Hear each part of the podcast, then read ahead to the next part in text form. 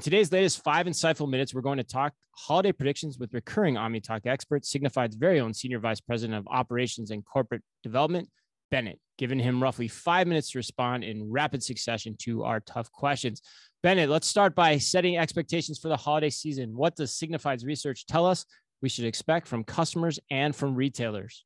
Yeah, so we just had a webinar where like year over year growth is like the number one thing that people are worried about. Like top mm. line. What are we going to see? And so if I look at McKinsey or Deloitte or our own data of projections, we see a pretty muted holiday period, like 5% up in terms of spending, but product volume up 8%. And so what that means is people are going to be buying slightly more things in their cart but they're going to have more discounts applied. They're maybe going to go down one generation in terms of product level. You know, maybe not the latest version of the earbuds they want, but the, the you know the prior generation. Hmm. We see a lot of substitutions, a lot of substitutions down um, coming for this holiday season. What about the deals that coincide with that, Bennett? We know consumers will be looking for them. Many retailers have a ton of excess inventory to offload. What has Signifyd seen from some of the transaction data that you've been collecting so far?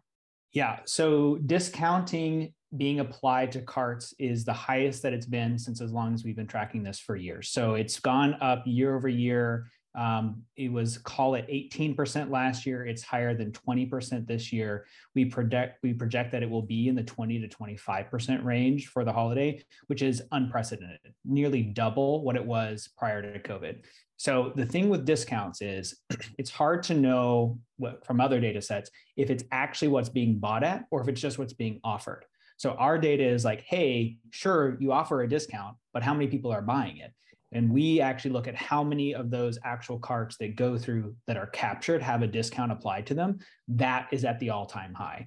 And so that to me says that people are really looking at attracting people on certain inventory, like move these old shirts, move this old electronics, right? From that perspective, there's a lot of that going on. And consumers are savvy. For the first time ever, um, since COVID, rather, we're seeing the consumer price index for e commerce be lower than overall US, which means that prices online are now lower than what you might see in a store. Now, historically, that was always the case. During COVID, that was not the case. So we've kind of reverted right. back to the mean. So Bennett, since you brought it up and we've been seeing increases in inflation, you know, by way of e-commerce, you know, so far this year, what do you expect on the e-commerce side from an inflation perspective going forward? Yeah, so inflation is the if you take a look at overall card volume, it includes things like gas, right? You know, like groceries, a lot of those types of things.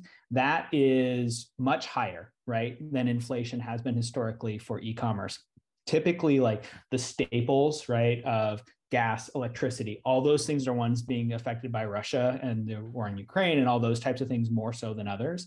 And so that's skewing the numbers for e-commerce. So actually we see inflation not affecting e-commerce nearly as much as the overall economy, which is again why we're starting to see the the the price inversion, right, of the consumer price index for e-commerce. It's more about what is being sold online versus in card present.